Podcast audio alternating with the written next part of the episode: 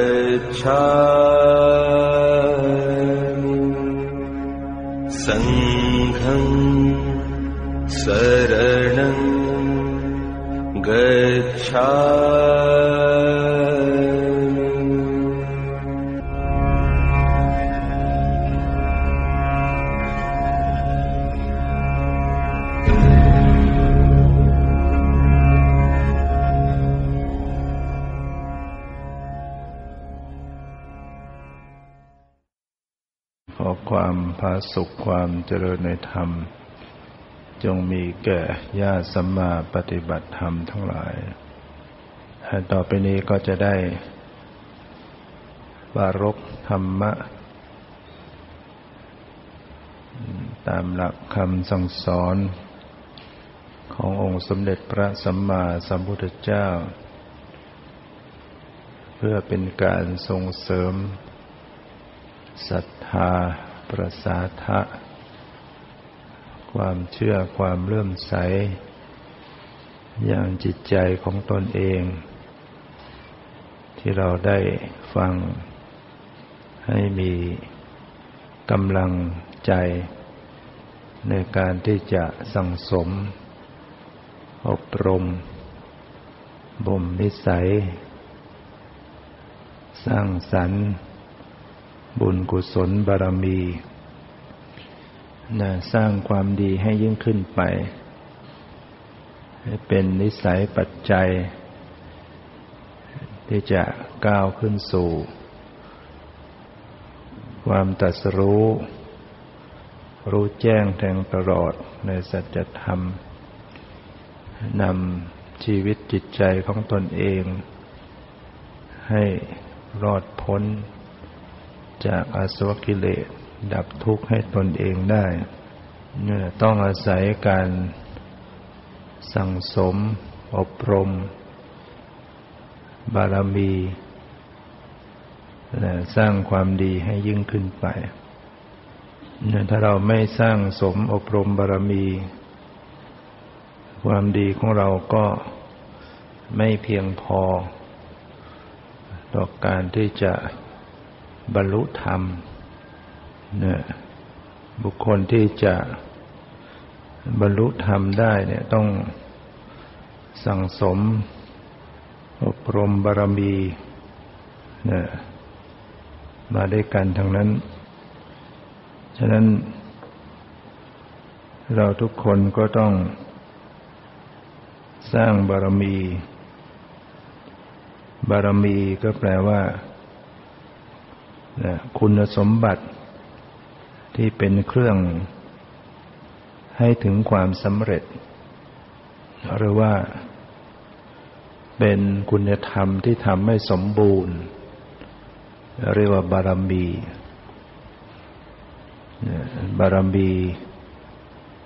เรียกว่าทำให้สมบูรณ์เป็นเครื่องทำให้เกิดความสำเร็จสะสมมาไม่ว่าจะเป็นสาวกเป็นอภรสาวกเป็นอติมหาสาวกเป็นพระปัจเจกพุทธเจ้าเป็นพระสัมมาสัมพุทธเจ้าล้วนแล้วแต่ได้สั่งสมบารมีมาทั้งนั้นโดยเฉพาะว่าเป็นผู้ที่ได้สร้างบารมีแล้วก็ตั้งความปรารถนาไว้ ในอดีตในอดีตชาติก่อนๆถ้าเราได้ศึกษาประวัติของแต่ละท่านเนี่ยล้วนแล้วแต่ได้ตั้งความปรารถนามาทางนั้นสาวกที่เป็นผู้เลิศที่พระพุทธเจ้าทรงยกย่องว่าเป็นผู้เลิศทางใดทางหนึ่งที่เรียกว่าเอตทัคคะเนี่ยล้วนแล้วแต่ท่านได้ตั้งความปรารถนาไว้ต่อพระพักตร์ของพระพุทธเจ้าองค์ก่อนๆแต่ไม่ใช่ตั้งแต่ความปรารถนาอย่างเดียวท่านต้องสร้างบุญบารมีไว้ทำบุญไว้ยิ่งใหญ่แล้วก็ตั้งความปรารถนาแต่ละรูปแต่ละท่านเนี่ยล้วนแล้วแต่สั่งสมบุญบารมีมาอย่างสาวกรูปแรกในพระพุทธศาสนาที่เป็นศาสนาของพระสัมมาสัมพุทธเจ้าองค์ปัจจุบันก็คือพระอัญญาโกณทัญญะเป็นสาวกรูปแรกพึงเข้าใจว่าพระพุทธเจ้านั้นไม่ใช่มีเพียงพระองค์เดียวมีพุทธเจ้าตรัสรู้ในอดีตผ่านไปจำนวนมากแล้วแต่ก็ห่างกันแต่ละองค์จะมาตรัสรู้เนี่ยนานมากกว่าจะมีพุทธเจ้าตรัสรู้บางครั้งโลกก็ว่างเปล่าจากพุทธศาสนาไปนานแสนนานสำหรับพระอัญญาโกณทัญญะเราก็รู้จักท่านตามสมควรจากการที่เราได้ฟังธรรมะพระสงฆ์แสดงธรรมได้อ่านได้ศึกษาประวัติของท่านที่เป็นภิกษุกลุ่มแรกที่ได้ฟังธรรมในกลุ่มปัญจวัคคีย์ปัญจวัคคีย์ไว้กลุ่มนักบวชทั้งห้าพระอัญญาโกณทัญญะนี่เดิมท่านก็เกิดในตระกูลพราหมณ์ท่านก็เชี่ยวชาญเรียนจบไตรเพศเดิมท่านชื่อโกณทัญญะชื่อแค่โกณทัญญะแล้วก็มาเรียกว่าอัญญาโกณทัญญะเนี่ยเรียกตามที่พระองค์ได้เปล่งอุทานท่านเกิดมาเป็นบุตรของพราหมณ์มหาศาลเรียกว่าก็มีฐานะดีด้วยเป็นวรรณะสูงด้วยพราหมณ์เนี่ยก็ถือว่าเป็นวรรณะสูงก็ได้เรียนจบไตรเพศบ้านของท่านนี่ก็อยู่ที่ใกล้กรุงกบิลพัสดุ์หมู่บ้านโทนวัตถุท่านนอกจากจะเรียนจบไตรเพศแล้วท่านยังเรียนรู้ลักษณะมนต์ที่สามารถจะทำนายดูลักษณะคนทำนายทายทักได้สมัยนี้จะเรียกว่านรรักษ์หรือว่าดูลักษณะดูรูปร่างสันฐานลักษณะหน้าตาก็สามารถจะทำนายวาสนาบารมีอะไรต่างๆได้ดังนั้นท่านก็จึงได้มีโอกาสเป็นพราหมณ์ที่เข้ามาได้รับเชิญเข้ามาทำนายเจ้าชายสิทธัตถะคืออดีตพระพุทธเจ้าของเรา ซึ่งประสูติเป็นโอรสของพระเจ้าสุทโธทนะกับพระนางสิริมหามายาเมื่อประสูติได้5 วันตามราชประเพณีก็จะต้องมีการถวายพระนามพระเจ้าสุทโธทนะก็จึงได้ให้เชิญพราหมณ์ทั้ง108มาเลี้ยงข้าวมัทุปายาสนะแล้วก็คัดพราหมณ์108นั้นน่ะเหลือเพียง8 ท่านที่มีความเก่งคัดเลือกแล้วก็เชิญพราหมณ์เข้าไปในท้องพระโรงนะพราหมณ์ทั้ง8นั้นอัญญาโกณฑัญญะก็เป็น1 ใน 8เป็นพราหมณ์ที่หนุ่มที่สุดในจำนวนพราหมณ์ทั้ง8ได้รับคัดเลือกเข้าไปด้วยมาขึ้นนั่งณที่นั่งในท้องพระโรงแล้วพระราชาก็ได้ให้พระโอรสซึ่งบรรทมอยู่บนผ้าอย่างดีนำเชิญออกมาให้พราหมณ์ทั้ง8ได้เห็นลักษณะ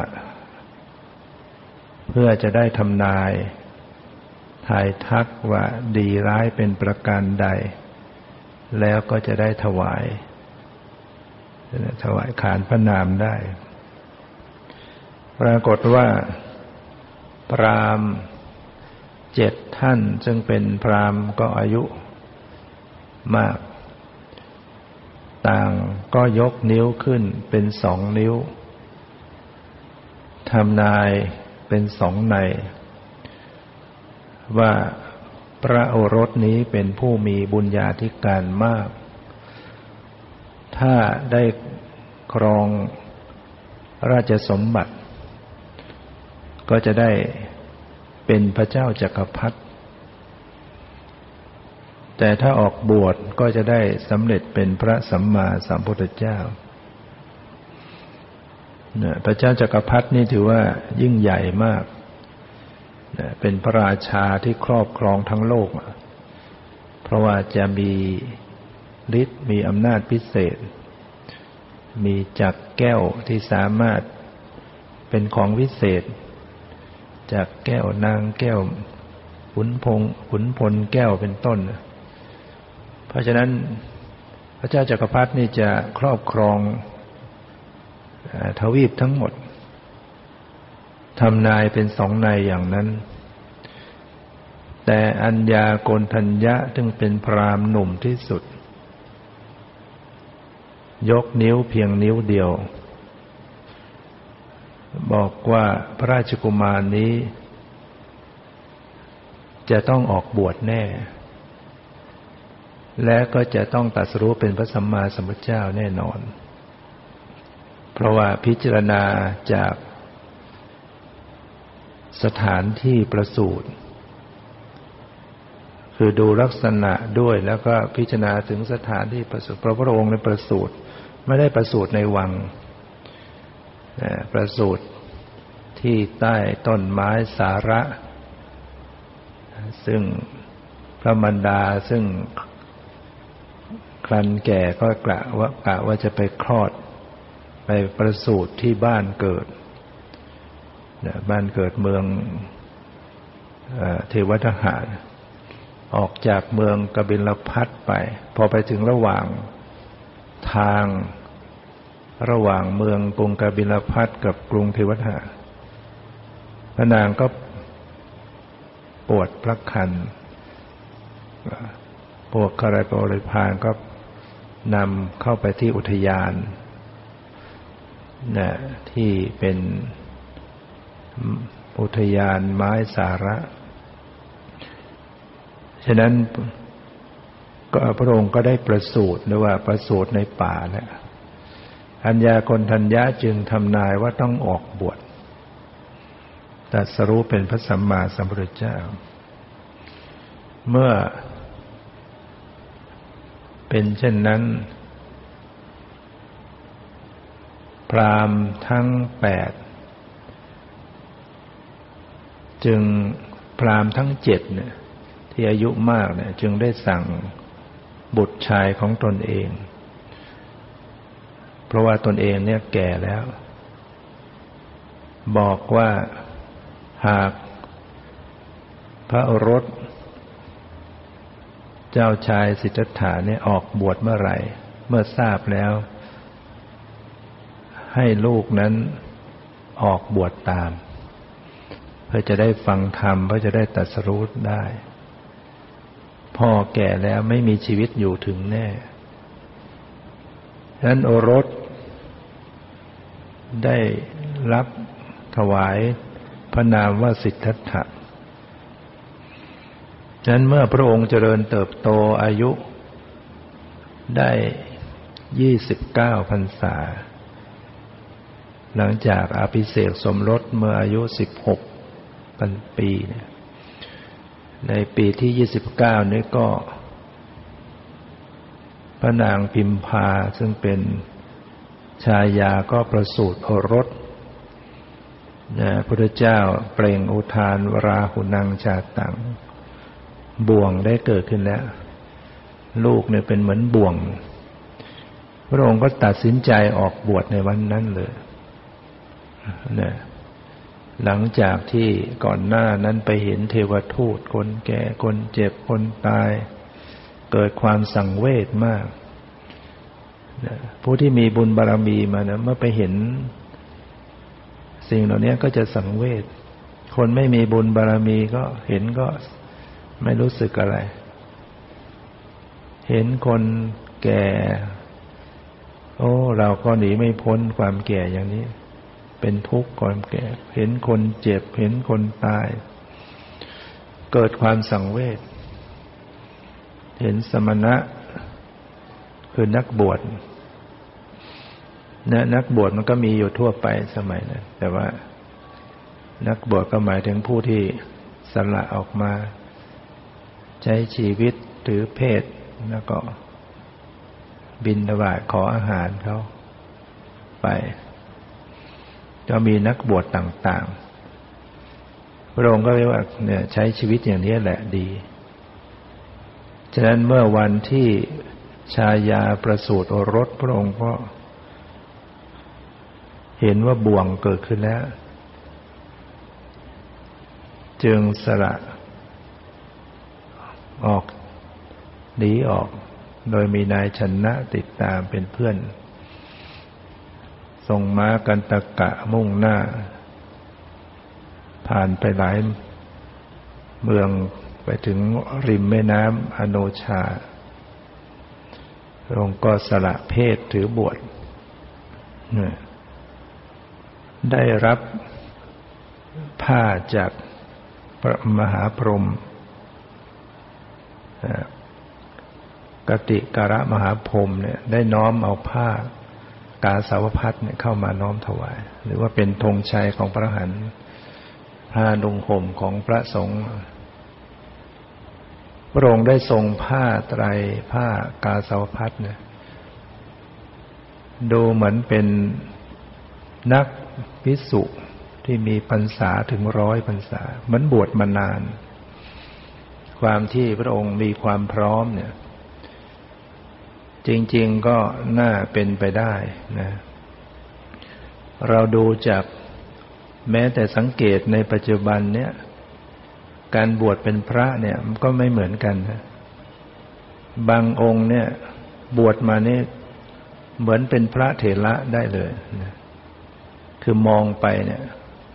การนุ่งห่มความเป็นอยู่อะไรต่างๆการนุ่งห่มต่างกันบางเพราะว่าปกติพระใหม่โอ้จีวรกว่าจะเรียบร้อยลุ่มล่ามลุ่ยห่มแต่บางองค์บวชปุ๊บนี่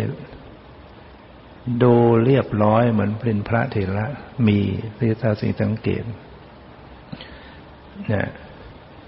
ฉะนั้นก็เป็นไปได้พระองค์เมื่อรับผ้านุ่งห่มผ้าแล้วเหมือนเป็นพระภิกษุอายุพรรษาตั้งเป็นร้อยได้แล้วพระองค์ก็ออกบิณฑบาตมาทางเมืองราชคฤห์เนี่ยจึงได้พบพระเจ้าพิมพิสารพระเจ้าพิมพิสารก็ขอให้จะให้ครอบครองราชสมบัติแทนพระองค์ก็ไม่ประสงค์และพระองค์ก็เสด็จเลื่อยมาที่อุรุเวลาเสนานิคมเห็นเป็นที่เหมาะเพราะว่าที่ราบเรียบริมฝั่งแม่น้ำเนรัญชลาเนี่ยมันสมัยนี้ก็ตื้นเขินจนกระทั่งเดินข้ามได้เวลาหน้าแล้งอย่างนั้นก็เป็นที่อยู่ของพวกนักบวชฤาษีชีไพรต่างๆก็อยู่กันที่ร่มรื่นโรงบำเพ็ญทุกกิริยาอยู่ที่นั่นที่เขาดงคัสริเนี่ยตำบลอุรุเวลาเสนานิคมเมื่ออัญญาโกณฑัญญะท่านชื่อโกณฑัญญะโกณฑัญญะพราหมณ์ถ้าช่วงนั้นก็คงจะอายุคงจะเข้าไป50-60แล้วนะเพราะว่าตอนที่เข้าไปทำนายทายทักในวังตอนนั้นท่านยังหนุ่มอยู่ตอนหนุ่มก็น่าจะอายุสักประมาณ20หรือไม่เกิน30บวกกับอายุของพระองค์29ไอ้นั้นก็20บวก29ก็ไป50เนี่ยประมาณหรือถ้าอายุ30บวก29ก็ประมาณ60 ก็ไปโกณฑัญญะก็ไปหาลูกของพราหมณ์ทั้ง7บอกว่าบัดเนี้ยเจ้าชายสิทธัตถะได้ออกบวชแล้วหากพ่อของเธอทั้งหลายมีชีวิตอยู่ก็จะต้องออกบวชตามในวันนี้เป็นแน่เพราะฉะนั้นขอให้เธอทั้งหลายพ่อเธอสั่งไว้ว่าให้ออกบวชตามตัดสินใจแล้วก็ให้ไปด้วยกันบรรดาลูกชายของพราหมณ์ที่ทั้ง7บางท่านบางคนก็ตัดสินใจได้เลยสละเพศออกบวชแต่บางคนก็ยังไม่ตัดสินใจก็เลยได้มาแค่4 คนรวมทั้งโกณฑัญญะด้วยเป็น5 คนสละเพศถือบวชจึงเป็นนักบวชกลุ่มที่เรียกว่า5 คนเรียกว่าปัญจวัคคีย์ปัญจะแปลว่า5แล้วก็เดินทางออกจากเมืองกบิลพัสดุเพราะว่าเขาบ้านเขาอยู่ที่กรุงใกล้กรุงกบิลพัสดุจากกรุงกบิลพัสดุเนี่ยก็เป็นนักบวชแล้วก็บิณฑบาตบ้างนั่งนอนโคนไม้อยู่เรื่อยมาติดตามหาพระพุทธองค์เขาจึงได้มาถึงอุรุเวลาเสนานิคมก็ได้มาพบแล้วก็ถวายตัวเป็นศิษย์คอยรับใช้ปฏิบัติอุปถากดูแลพระองค์ที่กำลังบำเพ็ญทุกกิริยาอยู่พระองค์บำเพ็ญทุกกิริยาอย่างยวดยิ่งนะบางครั้งก็กลั้นลมหายใจอยู่อย่างนั้นเอาลิ้นดันเพดานจนลมออกหูอื้ออึงเนี่ยบางครั้งก็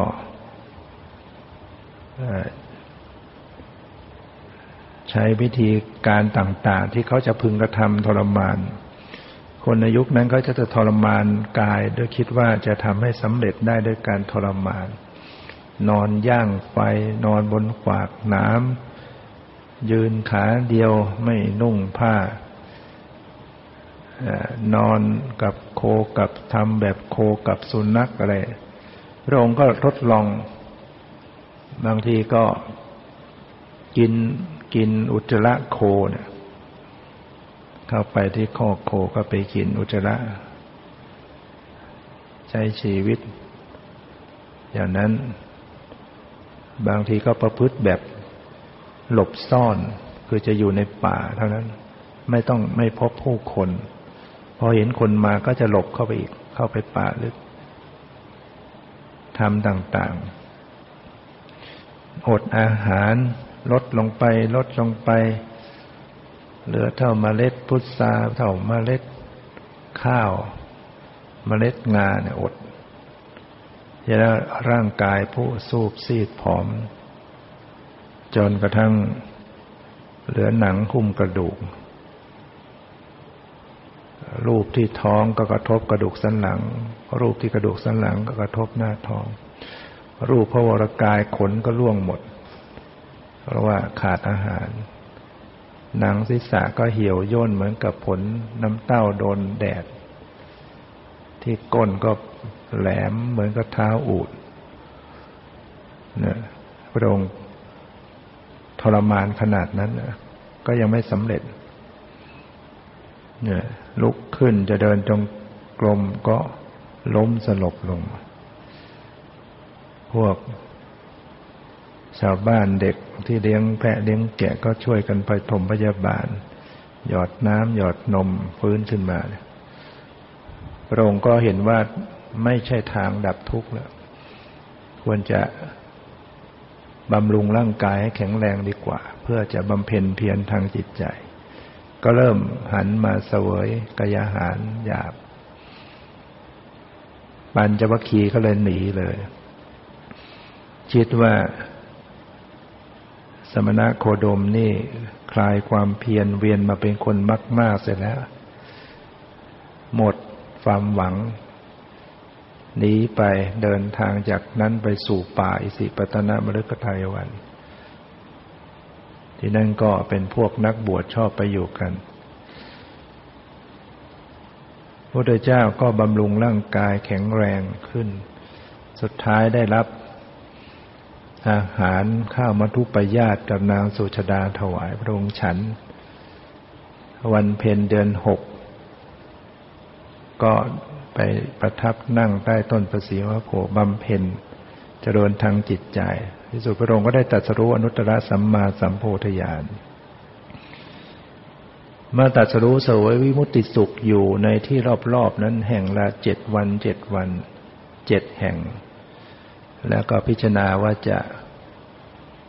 ใจพระองค์ตอนแรกก็เห็นไม่ขนขวายที่จะแสดงธรรมจึงมีมหาพรหมลงมาอาราธนาธรรมพระองค์ก็เลยพิจารณาว่าสัตว์ที่ยังพอที่จะโปรดได้มีอยู่และพ้นจากพระองค์แล้วก็จะขาดไปไม่มีโอกาสพิจารณาแล้วจะโปรดใครก่อนอาราธดาบทอุทกดาบทก็ตายไปซะก่อนแล้วซึ่งเป็นผู้ที่ได้ฌานสมาบัติสูงเนี่ยเคยสอนเรื่องสมถะไว้ให้ก็เลยนึกถึงปัญจวัคคีย์ที่เคยอุปถากพระองค์อยู่นึกถึงคุณของปัญจวัคคีย์แล้วก็เป็นผู้ที่มีบุญญาธิการที่จะโปรดได้เจ้าพระองค์จะโปรดใครเนี่ยต้องดูภูมิหลังเนี่ยว่าสั่งสมบุญบารมีมาเพียงพอไหมที่จะโปรดนะฉะนั้นก็โปรดรู้เบื้องหลังของแต่ละคน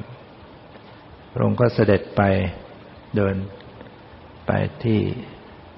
จากพุทธคยาจากคยาไปยังเมืองพาราณสีใช้เวลาจากกลางเพ็ญเดือน6บำเพ็ญทุกริยาอยู่749เนี่ยเดือนกว่าเดินทางไปถึงที่ป่าอิสิปตนมฤคทายวันวันนั้นเป็นวันเพ็ญเดือน8 เนี่ยเดินด้วยเท้าเปล่าไปถึงพวกปัญจวัคคีย์มองเห็นพระพุทธเจ้าเดินมาแต่ไกลก็ปรึกษากันมาแล้วสมณะโคดมผู้คลายความเพียรมากๆเวียนมาเป็นผู้มากๆเนี่ยพวกเราไม่ต้องไปต้อนรับท่านเราปฏิบัติมาก่อนเราเหนือกว่าก็คุยกันอย่างนั้นแต่ว่าเราก็จะตั้งอาสนะไว้ท่านประสงค์จะนั่งก็นั่งไม่นั่งก็แล้วไปพอพระพุทธเจ้าเสด็จมาใกล้ทั้งห้าคนก็ลืมตัวองค์หนึ่งก็ลุกขึ้นไปรับบาตรจีวรก็เคยปฏิบัติกันมาองค์หนึ่งก็รีบไปหาน้ำมาล้างเท้าองค์หนึ่งก็คอยล้างเท้าองค์หนึ่งก็ไปถือพัดใบตาลยืนพัดวีให้อยู่เรียกว่ากระทำวัดเนี่ยว่าพึงกระทำวัดก็คือสิ่งที่ควรพึงกระทำที่ลูกศิษย์พึงกระทำต่ออาจารย์เคยปฏิบัติมาก่อนเสร็จแล้วก็ลงมานั่งใกล้ๆแต่ก็ยังกระด้างกระเดื่องอยู่เรียกพระองค์ว่าอาวุโสนะเรียกชื่อด้วยนะสิทธัตถะนะโคดมบ้างซึ่งการเรียกชื่อเนี่ยมันเป็นการบ่งบอกถึงไม่ได้เคารพสูงโดยเฉพาะใช้คำว่าอาวุโสปกติสำหรับผู้มีพรรษามากเรียกผู้มีพรรษาน้อยนะเนี่ยชาวบ้านเราไม่เข้าใจก็ไปใช้ผิดเรียกคนอายุมากว่าอาวุโสที่จริงพระพรรษามากเรียกพระพรรษาน้อยว่าอาวุโสพรรษาน้อยเรียกผู้มีพรรษามากเรียกว่าพันเตแปลว่าท่านผู้เจริญอาวุโสนี่แปลว่าผู้มีอายุคือพระ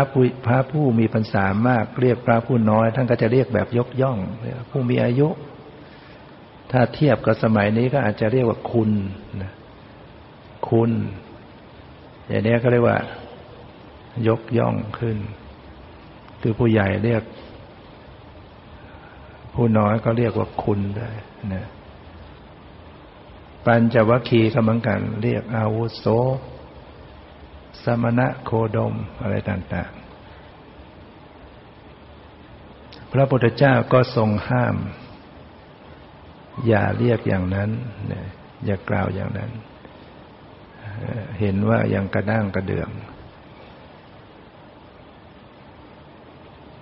แล้วก็ยังก็ไม่ฟังปัญจวัคคีย์ก็ยังไม่ฟังก็ยังกระด้างกระเดื่องอยู่งั้นเนี่ยพระเจ้าก็บอกว่า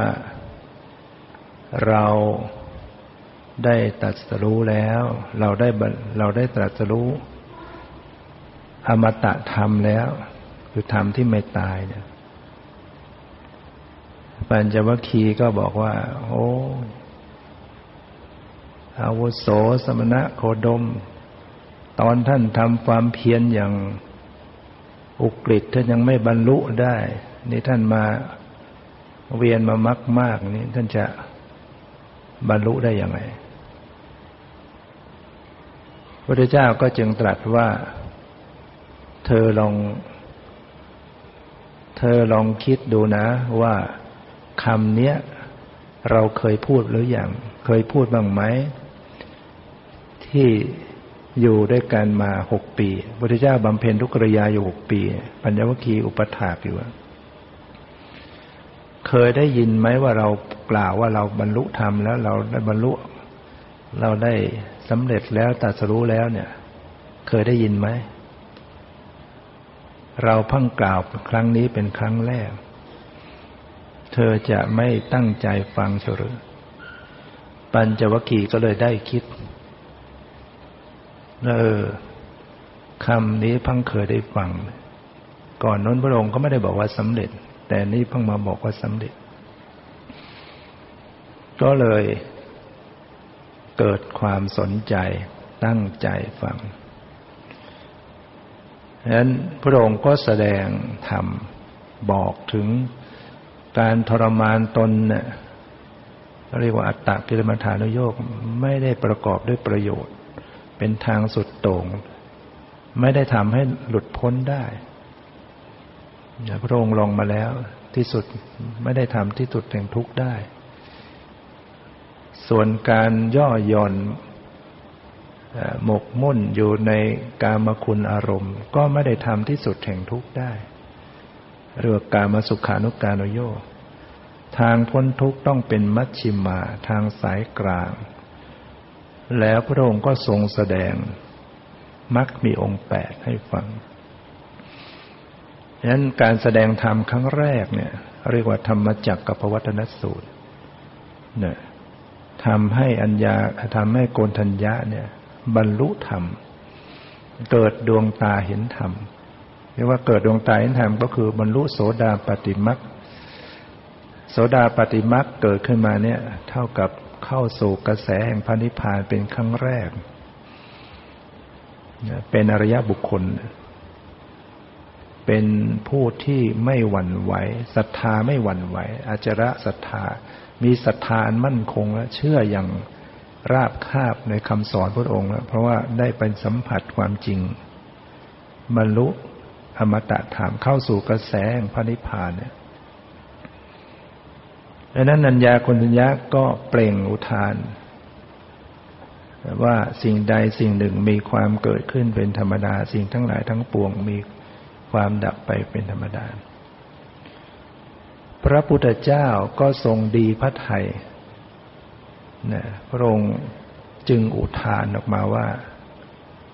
อัญญาสิวัตโพโกณฑัญโยอัญญาสิวัตโพโกณฑัญโย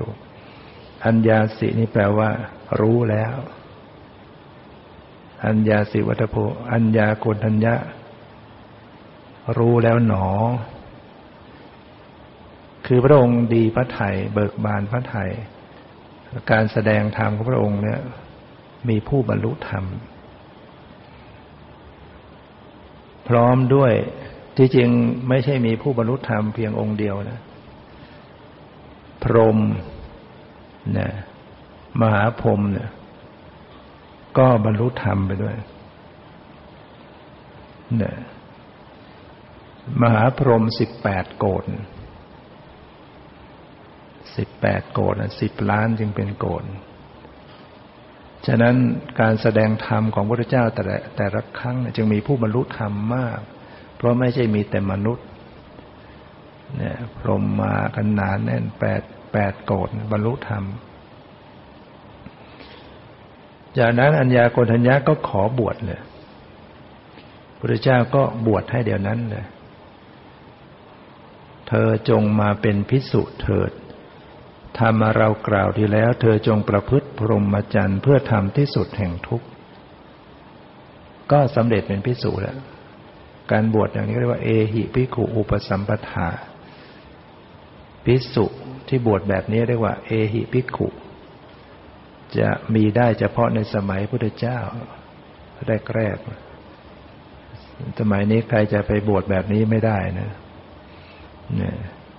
ไปบวชกันเองแบบนี้ไม่ได้ต้องอาศัยสงฆ์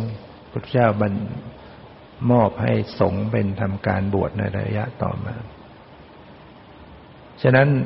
ในวันเพ็ญเดือน8เนี่ยเท่ากับเป็นวันเกิดขึ้นของพระสงฆ์ครบพระรัตนตรัยพระเจ้าแสดงธรรมครั้งแรกพระสงฆ์เกิดขึ้นจัดเป็นวันมาฆะเป็นวันอาสาฬหบูชาอาสาฬหมากก็เพ็ญเดือน8แล้ววันต่อมาพระพุทธเจ้าก็แสดงสั่งสอนธรรมปัญจวัคคีย์ที่ชื่อว่าวัปปะก็ได้บรรลุเกิดดวงตาเห็นธรรมบรรลุเป็นโสดาบัน ท่ากับแรมหนึ่งค่ำในวัปปะบรรลุโสดาบันแรมสองค่ำพัทธิยะก็บรรลุโสดาบันแรมสามค่ำมหานามะท่านมหานามะก็บรรลุ เกิดดวงตาเห็นธรรมรู้เป็นโสดาบันแรมสี่ค่ำ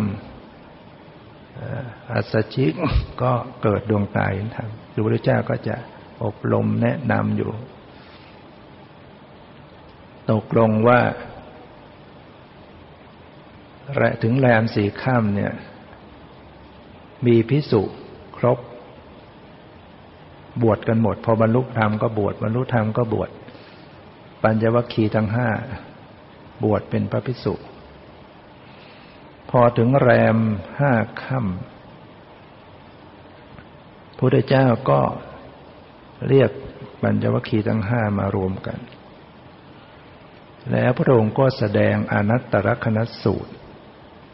จะเป็นการแสดงธรรมอีกสูตรหนึ่งทำให้ปัญจวัคคีย์บรรลุเป็นพระอรหันต์สิ้นอาสวะกิเลสนั้นฉะนั้นอัญญาโกณฑัญญะจึงถือว่าเป็นภิกษุรูปแรก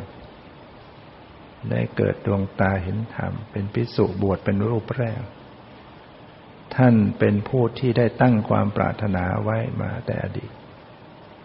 ฉะนั้นท่านก็ได้รับเอตทัคคะคือพระพุทธเจ้ายกย่องว่าเป็นผู้เลิศกว่าภิกษุทั้งหลายในด้านรัตตัญญูผู้รู้ราตรีการอันยาวนานบวชมาก่อนใครท่านได้มากราบขออนุญาตพระพุทธเจ้าไปอยู่ที่ป่าหิมพานต์เนี่ยคือท่านอยู่ไม่สะดวก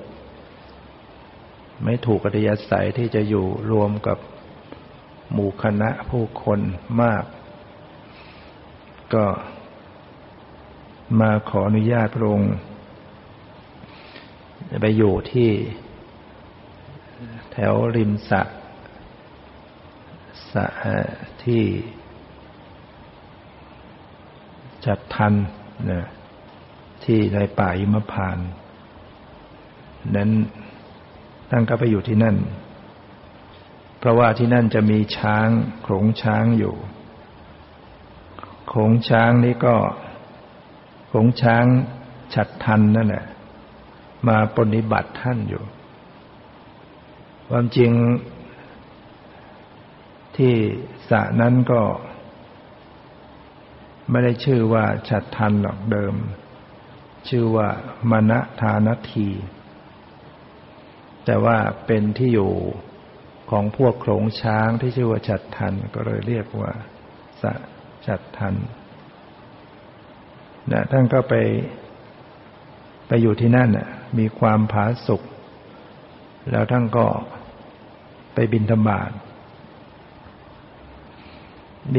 นั่นก็บิณฑบาตในนั้นน่ะในป่าหิมพานต์ก็จะมีเทวดามาใส่ข้าวมัทุปายาสน้ำน้อยให้ท่านอยู่นี่ก็เกิดจากการสั่งสมบุญบารมีมาท่านก็จะแสดงธรรมก็จะมีเทวดามีท้าวสักกะเทวราชมาฟังชื่นชมในพระธรรมของท่านเรียกว่าอยู่ในป่าอันนี้ท่านสั่งสมบุญบารมีมาอย่างไรนะในสมัยถอยหลังจากภัตตกัปนี้ไปถึงแสนกัปเนี่ยท่านได้เคยตั้งความปรารถนาไว้ต่อหน้าพระพักตร์ของพระพุทธเจ้าทรงพระนามว่าพระปทุมมุตตระสัมมาสัมพุทธเจ้าเนี่ยพระปทุมมุตตระสัมมาสัมพุทธเจ้านี้เป็นพุทธเจ้าที่เรียกว่าท่านเสด็จไปไหนก็จะมีดอกบัวรับพระบาทตลอดความกว้างของดอกบัวที่ขึ้นมารับเนี่ยกว้างถึง 90ศอกยาวถึง12ศอกและยังมีที่วางพระบาทใน11ศอกจะมีเกสรของดอกบัวเนี่ยยาว30ศอกสรีระของพระพุทธเจ้าที่ทรงพระนามว่าปทุมุตตุละเนี่ยท่านจะมีความสูงถึงพระองค์จะมีความสูงถึง58ศอกนะรัศมีที่แผ่ออกไปจากพระวรกายเนี่ยจะเป็นเหมือนสายน้ำทองแผ่รัศมีไปกว้าง12โยชน์หนึ่งก็12กิโลเมตรนะคูณดูใช้เวลาท่านย่างพระบาทไปปุ๊บเนี่ยก็จะมีดอกบัวขึ้นมารับแล้วเกสรก็จะพุ่งขึ้นไปโปรยละอองทั่วพระวรกายของท่านพอย่างพระบาทที่2ก็มีดอกบัวมารับยกพระบาทปุ๊บดอกบัวนั้นก็หายไปก็มารับเป็นอย่างนี้ตลอดท่านจึงได้พระนามว่าพระปทุมมุตตละนะปทุมมุตตละสัมมาสัมพุทธเจ้าส่วนพระอัญญาโกณฑัญญะเนี่ยในสมัยของพระพุทธเจ้าปทุมมุตตละเนี่ยก็เกิดในตระกูลพราหมณ์ข้าบดีไปเกิดในตระกูลพราหมณ์มหาศาลเมืองหงสาวดีวันหนึ่งเห็นประชาชนถือดอกไม้ธูปเทียนเข้าไปก็สอบถามได้ความว่าไปฟังธรรมก็ตามเข้าไปก็เกิดศรัทธาพอฟังธรรมแล้วก็เกิดศรัทธาจึงเข้าไปกราบนิมนต์พระพุทธเจ้าฉันภัตตาหารที่บ้านของตนพร้อมด้วยพระสงฆ์ 100,000 รูปมีพระสงฆ์ 100,000 รูปเป็นบริวารอยู่เนี่ยนิมนต์ทั้งหมดกลับมาตกแต่งเตรียมการคืนทั้งคืนเนี่ยจัดสถานที่ตกแต่งดอกไม้ของหอมศิลาสนะอาหารรุ่งเช้าก็กราบนิมนต์พระพุทธเจ้าพระสงฆ์มาฉันพอฉันเสร็จก็นำผ้า1คู่น้อมไปถวายพระพุทธเจ้าแล้วก็คิดว่าคือวันที่ไปฟังธรรมน่ะเห็นพระพุทธเจ้าวันนั้นทรงแต่งตั้งพระสาวกรูปหนึ่งเป็นผู้เลิศกว่าภิกษุทั้งหลายในรัตตัญญูเป็นผู้ราตรีการมีใจชอบปรารถนาอยากเป็นอย่างนั้นอย่าเป็นพระสงฆ์ที่เป็นผู้เลิศรัตตัญญูนิมนต์พระพุทธเจ้ามาฉันภัตตาหารแล้วก็คิดว่าการที่เราปรารถนาอย่างเนี้ยถวายวันเดียวคงยังไม่พอก็นิมนต์พระพุทธเจ้าพร้อมด้วยสาวก 100,000 ฉันอาหารติดต่อกันรวม7วันในวันที่7ก็ได้เปิดคลังนำผ้าเอามาถวายผ้าไตรเนี่ยผ้าจีวรถวายภิกษุสงฆ์ทั้งหมดทุกรูปแล้วก็ตั้งความปรารถนาต่อหน้าพระพักตร์การที่ข้าพระองค์ได้ทำบุญทำกุศลอย่างนี้มีความปรารถนาที่จะเป็นอย่างที่ภิกษุเมื่อ7วันก่อนนั้นที่พระองค์ได้แต่งตั้งว่าเป็นผู้เลิศกว่าภิกษุทั้งหลายในรัตตัญญูพระปทุมมุตตละสัมมาสัมพุทธเจ้าก็ทรงใช้อานาคตังสยานตรวจดู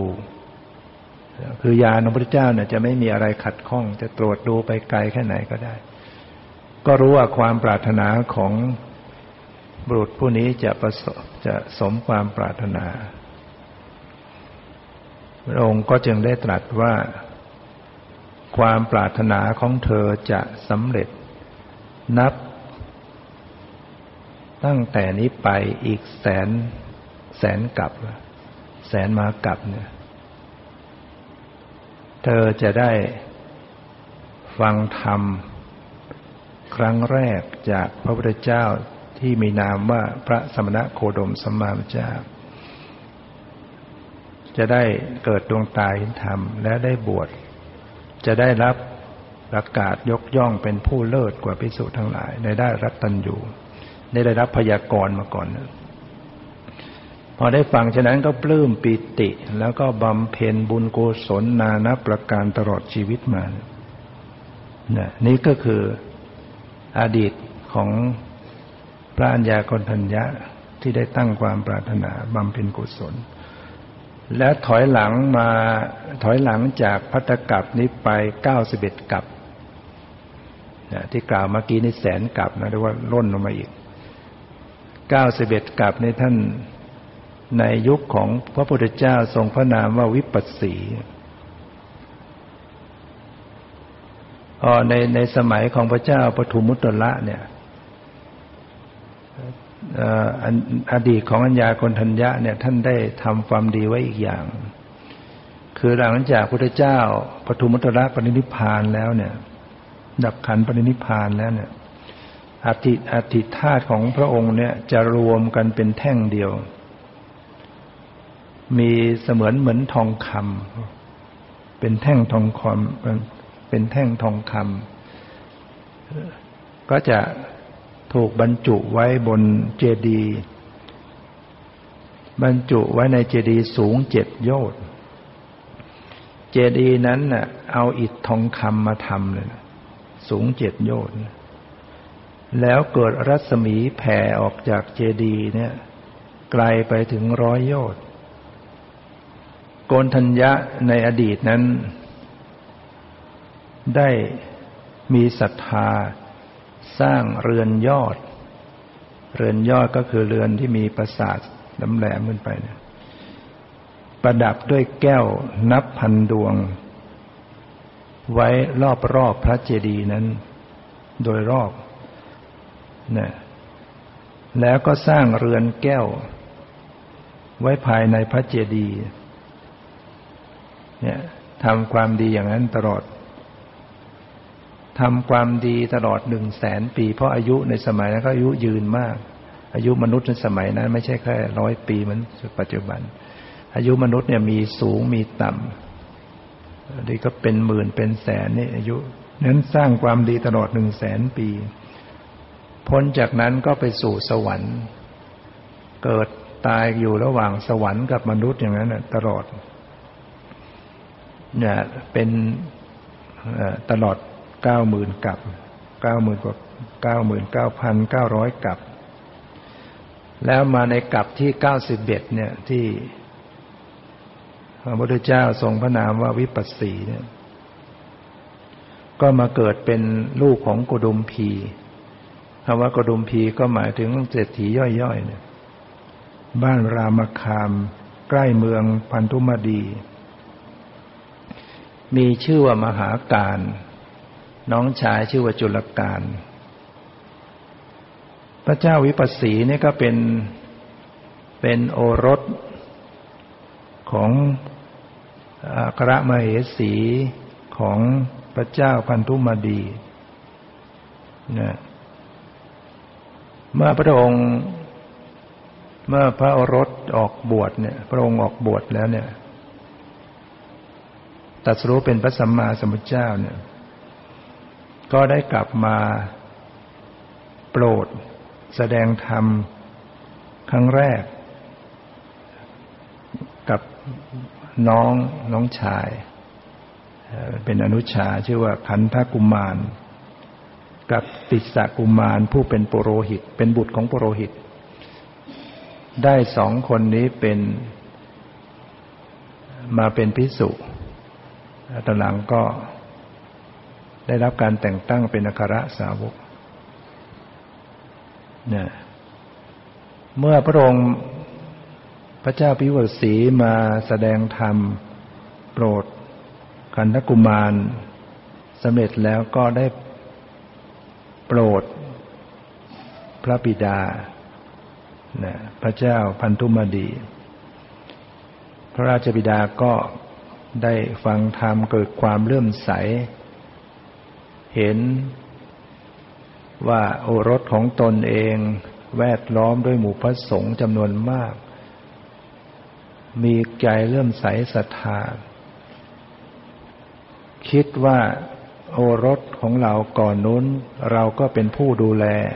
เลี้ยงดูมาบัดนี้เป็นพระพุทธเจ้ามีภิกษุสงฆ์เป็นแสนบริวารก็ควรที่จะเป็นภาระของเราที่จะต้องดูแลจึงได้เอาต้นให้ทำกำแพงล้อมบังตั้งแต่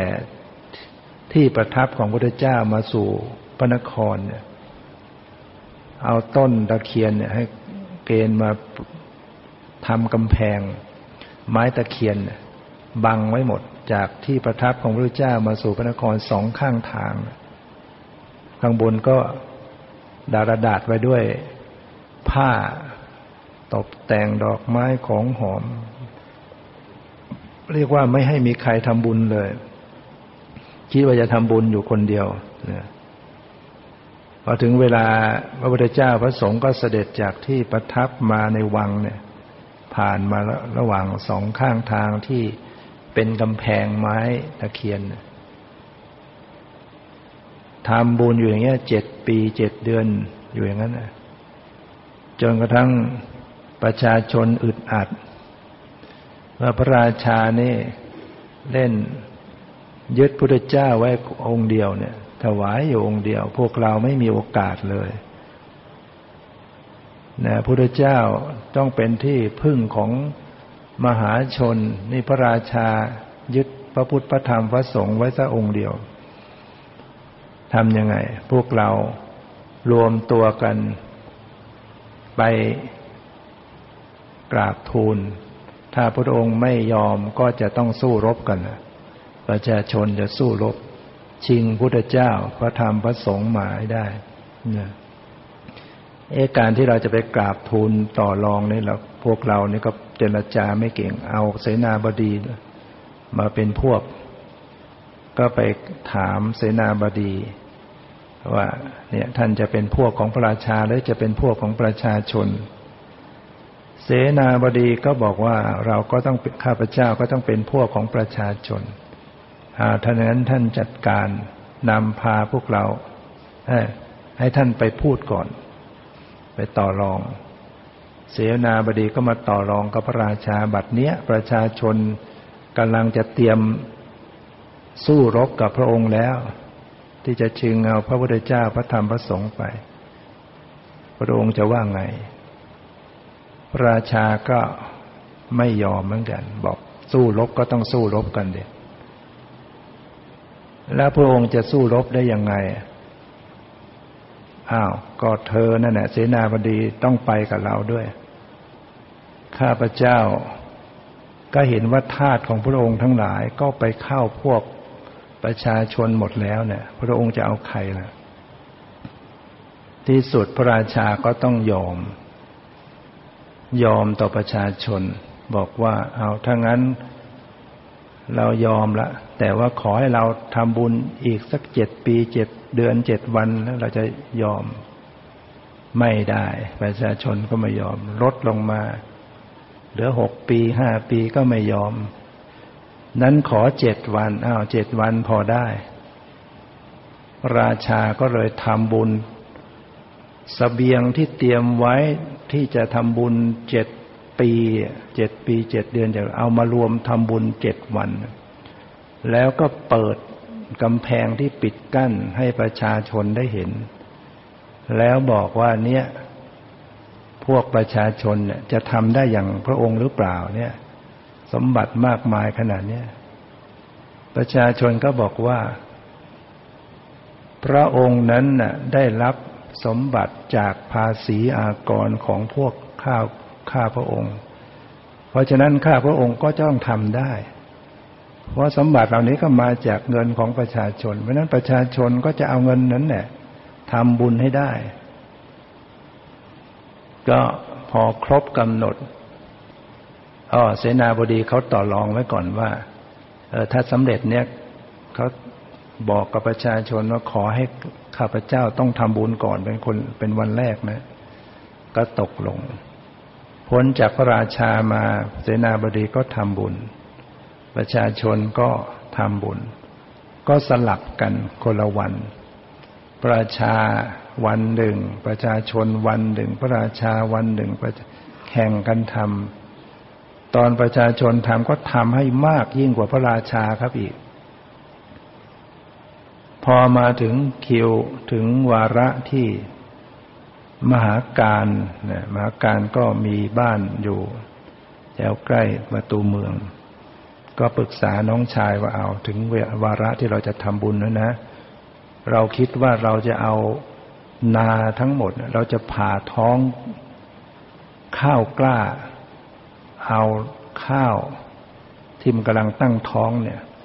มาทำน้ำยาคูถวายน้องชายก็ไม่เห็นด้วยโอ้ทำไมพี่คิดขนาดนั้นนาข้าวมากมายจะทำขนาดนั้นมหาการก็เลยเห็นน้องไม่ศรัทธาก็เลยแบ่งนากันทั้งนั้นแบ่งกันคนละครึ่งส่วนที่แบ่งมาแล้วตัวเองก็เกณฑ์ให้ผ่าท้องข้าวกล้าที่กำลังตั้งท้องคัดเอามาทำน้ำยาคูถวายพุทธเจ้าพระสงฆ์แล้วก็ทำบุญอย่างเนี้ยมาทุกระยะนะไม่ว่าข้าวกำลังออกรวงพอข้าวโตขึ้นพอที่จะทำข้าวเม่าได้ก็ทำข้าวเม่าถวายเสร็จแล้วก็ทำพอข้าวแก่ก็ถวายพอตอนเกี่ยวก็ทำถวายพอทำคะเน็ดก็ทำถวายอีกตอนมัดเป็นฟ้อนตอนขนฟ้อนข้าวตอนเข้ายุ้งถวายเป็นระยะมาใน9ครั้งนะทำบุญเนี่ยก็คือทำบุญมาขนาดนี้อดีตของพระัญญาโกณฑัญญะเพราะนั้นความปรารถนาที่เขาตั้งไว้แต่เดิมเนี่ยจึงมาให้ผลจึงได้เป็นผู้ที่ได้สามารถบรรลุธรรมเป็นองค์แรกเป็นพระสาวกองค์แรกนำมาเล่าให้ท่านทั้งหลายได้ฟังเพื่อเป็นเครื่องศรัทธาประสาทะว่าชีวิตของเราต้องสะสมบุญบารมีไว้เราก็จะได้ประสบความสำเร็จนะเหมือนดังที่พระัญญาโกณฑัญญะนะทำบุญเราเกิดมาชาตินี้ก็ยังมีโอกาสเพราะว่าพุทธศาสนายังปรากฏแม้พระองค์จะปรินิพพานไปแล้วเราก็สามารถจะสร้างความดีสร้างบุญสร้างกุศลในพุทธศาสนาในการบำเพ็ญทั้งทานทั้งศีลโดยเฉพาะการเจริญภาวนาสะสมสติสมาธิปัญญาของเราเรื่อยไปเราก็มีโอกาสที่จะได้พบ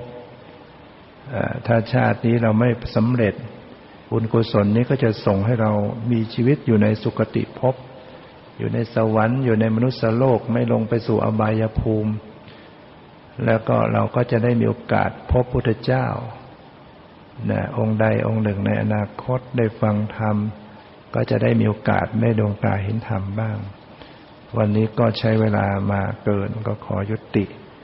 ไว้แต่เพียงเท่านี้ของความสุขความเจริญในธรรมจงมีแก่ทุกท่านเทอญ